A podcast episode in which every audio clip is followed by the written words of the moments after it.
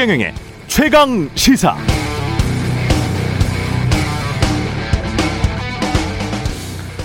최경환 경제팀 돈풀기 정책의 재개 환영. 법을 걱정 말고 실용주의 해야 초이노믹스로 무기력한 경기 뛰어보자. 추경 마중물 효과 내려면 타이밍 놓치지 말아야. 내수 마중물 24조 푼다. 지금 읽어드린 건 박근혜 정부 때 추경 편성하고 돈 풀 때 주요 신문사들의 헤드라인입니다. 추경하고 돈 푸는 것 잘한다고 칭찬하고 있죠. 2017년 정권이 바뀌자 헤드라인은 대체로 이랬습니다. 세금만 쓰는 대책, 세금 땜질 대책, 수십조 헛돈도 모자라 또 세금 뿌리기, 세금 쏟아부어 16만 명 일자리 증가, 예산안 밑빠진 독에 세금 붓기. 똑같은 추경이고 똑같은 돈 풀기 정책이고 코로나 팬데믹 때문이라도 그때보다 내수 경기는 더 어려운 상황인데 그때 돈 풀면 이건 실용주의니까 법을 걱정 말라고 하고 정권 바뀌어 돈 풀면 세금 땜질, 헛돈, 밑빠진 독에 세금 붓기라는 단어들이 등장합니다. 그런데 정작 유권자들은 이런 정파적인 헤드라인에 숨어버린 추경안의 내용은 잘 기억이 나지 않습니다. 대체 정부는 돈을 어디에 어떻게 썼을까요? 그게 우리 사회에 유익했던 것일까요? 아니면 해로웠던 것일까요? 적어도 예산안의 내용은 잘 알려주고 그 다음에 본인들의 주장, 비판을 달아야 국민들이 그래서 판단할 수 있도록 하게 하는 게 그게 언론의 역할 아닌가요? 이렇게 묻지도 따지지도 않고 정권에 따라서 긍정하거나 부정해버리면 그건 선전 선동, 선동입니다. 그럼에도 언론 중재법 하면 이런 정파적 선정 선동을 못하게 될 것이다. 이렇게 생각하신다면 그건 또 착각이죠. 네, 안녕하십니까. 8월 31일 세상에 이익이 되는 방송 최경련의 최강시사 출발합니다. 저는 KBS 최경련 기자고요. 최경련의 최강시사 유튜브에 검색하시면 실시간 방송 보실 수 있습니다. 문자 참여는 짧은 문자 50원, 긴 문자 100원이 드는 샵 9730 무료인 콩 어플 또는 유튜브에 의견 보내주시기 바랍니다. 오늘 1부에서는 국민의힘 윤희수 의원 사퇴안과 관련해서 무소속 양이원영 의원과 이야기 나눠보고요. 2부에서는 국민의힘 정미경 최고위원 만납니다.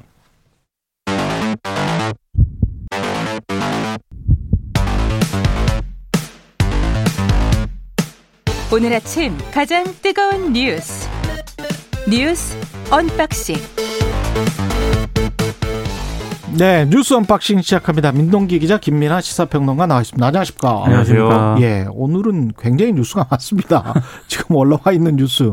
예, 청소년 임신부도 지금 백신을 맞게 되네요. 그러니까 정부가 4분기부터요. 예. 12살에서 17살 소아 청소년 한 276만 명 정도 되고요. 임신부 27만 명에 대해서 백신 접종을 추진하겠다고 밝혔습니다. 그러니까 고위험군 우선으로 추가 접종인 부스터샷도 시행하겠다 이런 계획을 밝혔는데요. 아무래도 시간이 지나면 이 백신 예방 효과가 떨어지지 않습니까? 그런 음. 점하고요. 그리고 변이 바이러스 발생으로 돌파 감염 등이 증가하는 점. 그리고 뭐 미국이라든가 이스라엘 같은 경우에는 추가 접종을 시작을 하지 않았습니까? 예. 이런 점 등을 아마 종합적으로 고려한 그런 결정으로 보이는데요. 관련 접종 계획을 수립을 해서 9월 중에 발표할 예정이고요. 뭐 식약처에 허가가 난 백신인 화이자가 우선 활용될 가능성이 검토가 되고 있습니다. 그러니까 지금 말씀하신 화이자에 대해서는 최근에 식약처가 12세 이상 연령층에 대해서 이제 접종 허가한 부분이 있고 또 다른 나라들 일부 국가 미국이나 영국 등에서 이제 청소년 소아 청소년에 대한 이제 좀 접종이 일부 이제 진행된 바가 있지 않습니까? 이스라엘이라든지.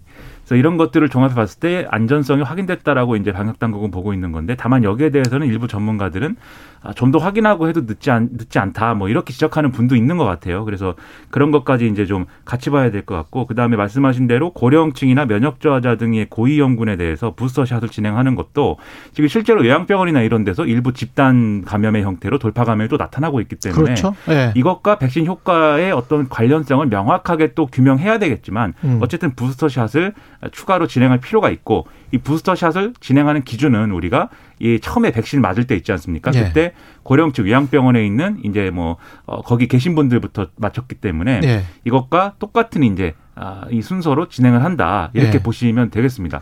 항체가 형성이 되고 그 다음에 그게 좀 효과가 떨어지는 그 네. 기간 4개월인지 6개월인지는 모르겠습니다만은 그걸 잘 포착을 그러니까 그리고 데이터가 많이 지금 쌓였습니다. 전 세계적으로. 그 쌓이긴 했는데 예. 방역 당국도 안전성 문제 등에 있어서는 아무래도 이제 전문가들이 좀 의견이 나뉘다 보니까요. 예, 그렇겠습니다. 예방 접종 대응 추진단도 이런 방침을 밝혔더라고요. 그러니까 12살에서 17살에 대한 접종 있지 않습니까? 예. 이게 반강제가 아니라 음. 개인의 선택이 될 수 있도록 학교에서 일단 단체로 하지 않고요. 음. 부모나든가 당사자 동의를 기반으로 개별적으로 할 방침이라고 합니다. 예. 그리고 이게 결국 이렇게 좀 백신 접종을 좀 더 대상을 확대하고 부스터샷까지 고려하는 것은 결국 이제 에, 추석 전까지 최대한 이제 애초에 이제 목표를 냈던 접종 70%, 1차 접종 70%를 이제 좀 달성하기 위해서 속도를 내겠다는 것이고 나아가서는 70%가 10월 말까지 아니었습니까? 그걸 최대한 이제 앞당겨 예. 보겠다라는 아, 그렇죠. 것이고 음.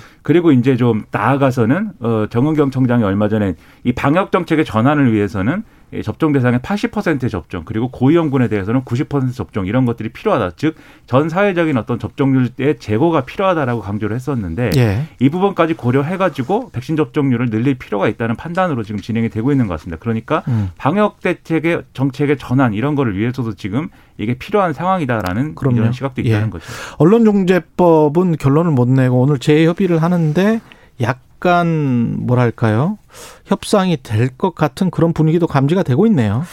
근데 이게 협상이라고 하는데 끝까지 봐야 되기 때문에요.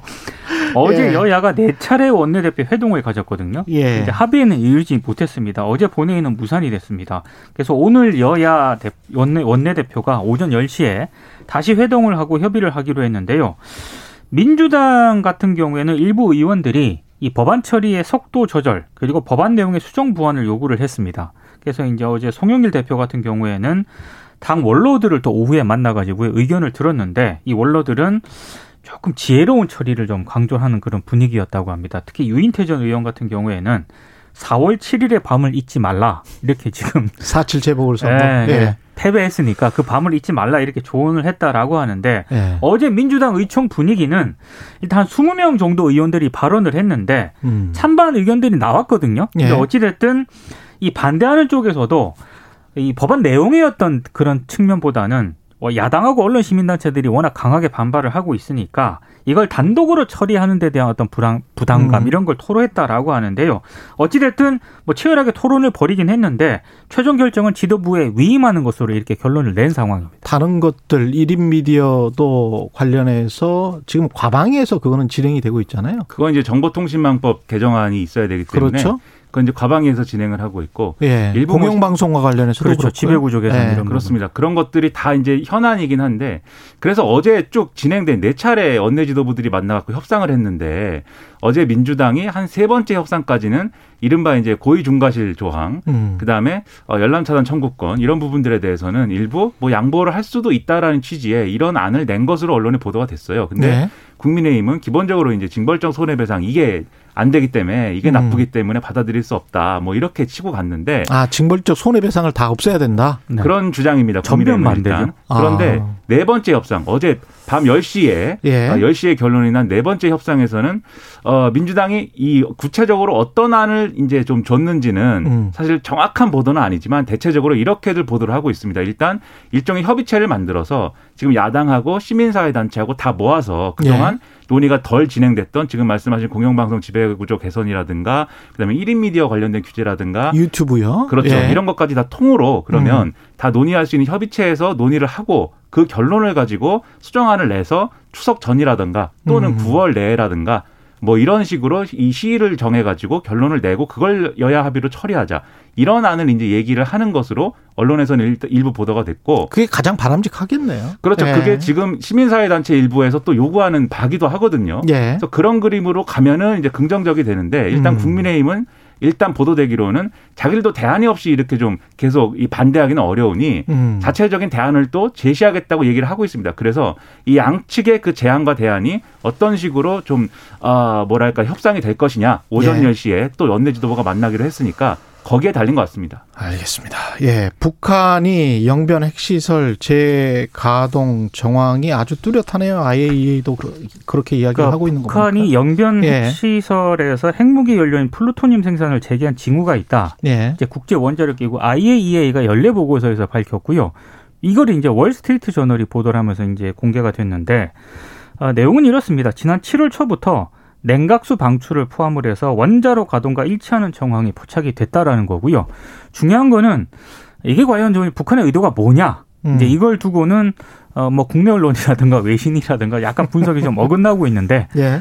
아 전문가들 뭐뭐 뭐 언론 보도를 보니까 좀 나뉘더라고요. 이거는 뭐 좀 다시 한번 북한이 북한 미국을 압박하기 위한 수단 아니냐 이렇게 해석을 하는 쪽도 있고 다른 음. 한쪽에서는 아, 거봐라 문재인 정부하고 미국이 결국에는 북한으로부터 결국 뒤통수를 맞았다 음. 이렇게 또 분석하는 언론도 있습니다. 예. 근데 이제 7월이라는 시점을 봐야 되겠는데, 그러니까 7월부터 지금 이제 실질적으로 플루토늄 추출을 할 수 있는 프로세스에 이제 들어가서 그 결과가 이제 좀 포착이 된 거잖아요.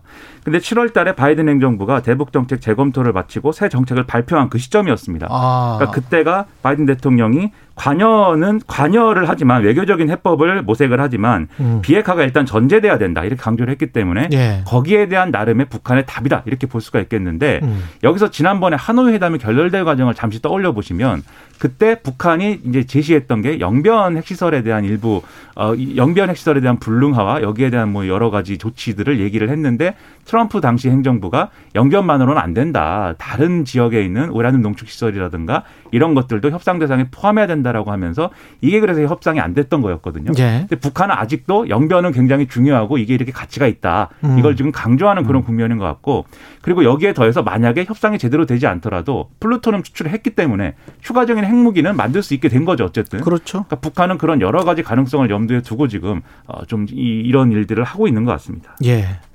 송도한 청문회에서 이재명 무료 변론 이것만 공방이 오갔다고요? 그러니까 예. 청문회 주인공은 송도한 인권위원장 후보자였는데 인권위원장 후보자 이재명 지사 청문회 국가인권위원회 돼버렸습니다. 예. 그러니까 그 민변의 쟁점은 이겁니다. 그 음. 민변 그 회장하고요. 헌법재판관을 송 후보자가 역임을 했거든요. 예. 근데 지난해 이재명 지사 그 친형 강제 입원 의혹 관련 허위 사실 유포 혐의에 대한 상고심 재판에 변론을 맡았거든요. 음. 근데 그 수임료를 받지 않았다. 그런데도 변호인단에 이름을 올렸다. 예, 국민의힘 쪽에서는 이거 공직자 신분인 이재명 지사가 청탁 금지법상 금지된 100만 원 이상의 유무형의 이익을 받은 것 아니냐. 이렇게 의혹을 제기를 한 거고 예. 여기에 대해서 민주당은 이 청탁 금지법상 사회 상규에 따라서 무료 변론이 허용되고 이건 직무 관련성도 없다. 음. 아, 그리고 이 사건 자체는 검찰권 남용에 따른 공익 사건이었기 때문에 청탁금지법상의 대상도 아니다 이렇게 반박을 하고 있고 이거 가지고 이제 청문회가 계속 쟁점이 됐습니다. 저는 그뭐 검찰권 남용이다 뭐 이런 주장은 당시에 민변과 이재명 지사의 이제 판단이었다는 거죠. 그게 네. 실제로 그러냐 아니냐를 떠나서 다만 이제 민변이라는 단체가 과거에 이제 그렇게 판단되는 사건들에 대해서 민변에서 주요한 직책을 가진 사람들이라던가 대표성이 있는 그러한 이 법조인들을 이런 식으로 해줬냐 안 했냐. 그렇죠. 예. 이런 명단에 그냥 올려서 예. 변론하는 변호인이다 이렇게 음.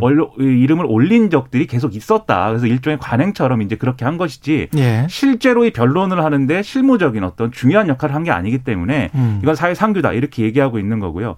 여기에 대해서 이제 국민의힘이나 이런 이제 좀 이런 쪽에서 이제 의혹을 이낙연 전 대표 측이나 의혹을 제기하는 거는 이재명 지사가 이거 뭐 호화 변호인단을 꾸려가지고 굉장히 많은 수임료를 지출을 했었어야 되는데 재산을 보니까 뭐 그렇게 줄어들지도 않았더라. 뭐 이런 의혹도 제기를 하고 있는데 여기에 대해서 이재명 지사 측은 처음에는 사생활이다 이렇게 답을 했는데 저는 뭐 그 좋은 답은 아니었다고 보는데요. 나중에 이제 다시 해명을 하기로는 예. 현금이나 이런 건 줄어들었는데 갖고 있는 자산 가 치가 늘어가지고 이제 그렇게 된 것이지 뭐 아. 재산이 뭐 그대로 이가는 그, 그런 건 아니다. 또 이렇게 해명을 하고 있습니다. 변호사비는 줄 거는 좋다. 그런 예. 얘기인 거죠. 뭐. 예. 국민의힘 첫날 대선 후보 등록을 했는데 뭐 못 보던 사람들 이름도 있고 그렇습니다. 어, 저도 이런 분이 네. 있었다는 거를 이번에 저, 정리를 하면서 알았는데요. 일단 윤석열 전 총장하고요. 예. 홍준표 의원, 유승민 전 의원, 원희룡 전 제주지사 네 명이 어제 후보 등록을 했고 이건 다 들어본 사람들이고요. 아, 나머지 두 명이 있습니다. 예. 전통시장 상인 강성현 씨 예. 그리고 오승철 정치 리더십 연구회 회장 이 두 분 포함해서 어제 여섯 명이 등록을 했습니다. 아, 이럴 수도 있, 있군요. 그러니까 뭐 누- 당연히 이제 당원이고 예. 뭐이 당권을 가지고 있고 누구나 이제 뭐 이 정해진 예. 경선에 등록할 때 비용이 필요하거든요. 이 돈을 내면 뭐 후보 등록은 가능한 거죠. 아, 그렇군요. 돈이 많으신가 봐요. 네, 물론 저는 이제 할 수가 없습니다. 그 네, 할 수가 때문에 없습니다, 저도. 저는 할 네. 수가 없는데 당원도 아니잖아요. 네. 물론입니다. 네. 예. 이 국민의힘 당원도 아니고 근데 이 토론회를 하면 이런 분들까지 다 해서 뭐 12분이 되면 네. 12분이지 열몇 분이 될지는 모르겠습니다만은 그 토론회가 골치 아프기는 하겠습니다. 그렇게 되면 이게 시간 안배랄지 여러 가지로 좀 그렇겠네요. 그렇습니다. 사실은. 그래서 그 모든 후보가 나오는 토론은 실질적인 토론은 뭐 이루어지지 않을 가능성이 큰 것 같고요. 예. 일단은 컷오프를 진행을 하기 때문에 음. 9월 15일 날 1차 컷오프에서 8명을 일단 남기고 예. 그다음에 10월 8일 날 2차 컷오프에서 4명 남길 예정이지 않습니까? 음. 그래서 아마도 9월, 10월 이렇게 가야 9월 중순 좀 넘어가야 그 토론과 관련돼서는 본격적인 이런 쟁점들이 나올 것 같고 그 전에서는 장외 경쟁과 그다음에 이 선거 이, 이 경선 룰 가지고의 어떤 다툼 이런 것들이 음. 좀 언론 보도나 이런 것들은 중심을 차지할 것 같습니다.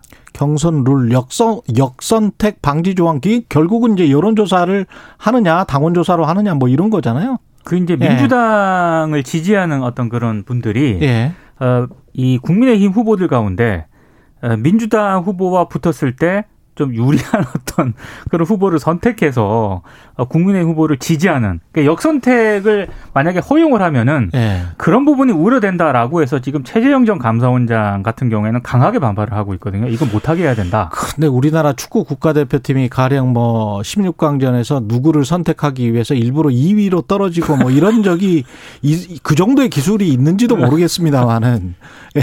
그러니까- 이게 운이나 뭐 이런 것도 다 작용을 하고 그 상대가 훨씬 더 어려울 수 있어요. 그러니까 유승민 전 네. 의원 같은 경우에는 그거 못 하게 하면은 예. 정권 이 탈환 막는 자살행위다라고 지금 비판을 하고 있고요. 홍준표 의원 같은 경우에도 이거는 호남을 소외시킬 수 있는 그런 역선택 방지 조항이기 때문에 이건 오히려 역풍 불러온다라고 지금 지적을 하고 실제로 있습니다. 역선택 방지 조항을 적용하면 어떻게 되는 거냐면 여론조사를 일단 했을 때 어느 당을 지지하십니까를 물어보는 것이죠. 그렇죠. 그런 예. 다음에 민주당을 지지한다라고 답했거나 뭐 음.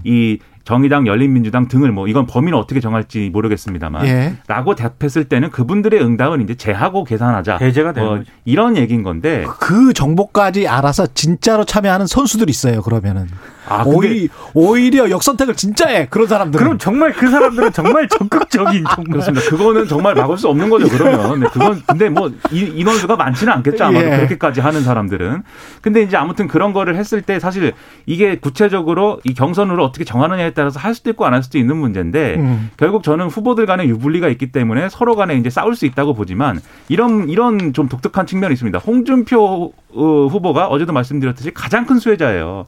지금 추석 지나면 골든 크로스가 일어난다 이렇게 주장을 하고 있습니다. 그렇죠. 지금. 지금 예. 그렇기 때문에 많이 결국은 따라왔어요. 예. 결국은 이렇게 벌써 2등 후보가 돼버렸다라는 점에서 이 경선을 바꿀 수 있을 거냐 의문인데 음. 윤석열 전 총장 같은 경우에는 어떤 룰이든 난 자신 있다. 겉으로는 이렇게 얘기하고 있는데 음. 뒤에서는 정홍원 전 총리, 정홍원 선관위원장을 통해서 뭔가 이제 역선택 방지룰의 필요성을 얘기하고 있는 거 아니냐라는 의심을 유승민 전 의원 등은 갖고 있거든요. 그게 또 들통나면 또 오히려 역선택 받을 수 있습니다. 그렇습니다. 그래서 지금 유승민 전 의원 측은 겁이 나냐 뭐 이렇게 예. 좀 반응하고 있어가지고 예. 상당히 재미있는 국면입니다. 뉴스 unboxing 민동기 기자 김민아 평론가였습니다. 고맙습니다. 고맙습니다. KBS 1라디오 최경영의 최강시사 듣고 계신 지금 시각 7시 38분입니다.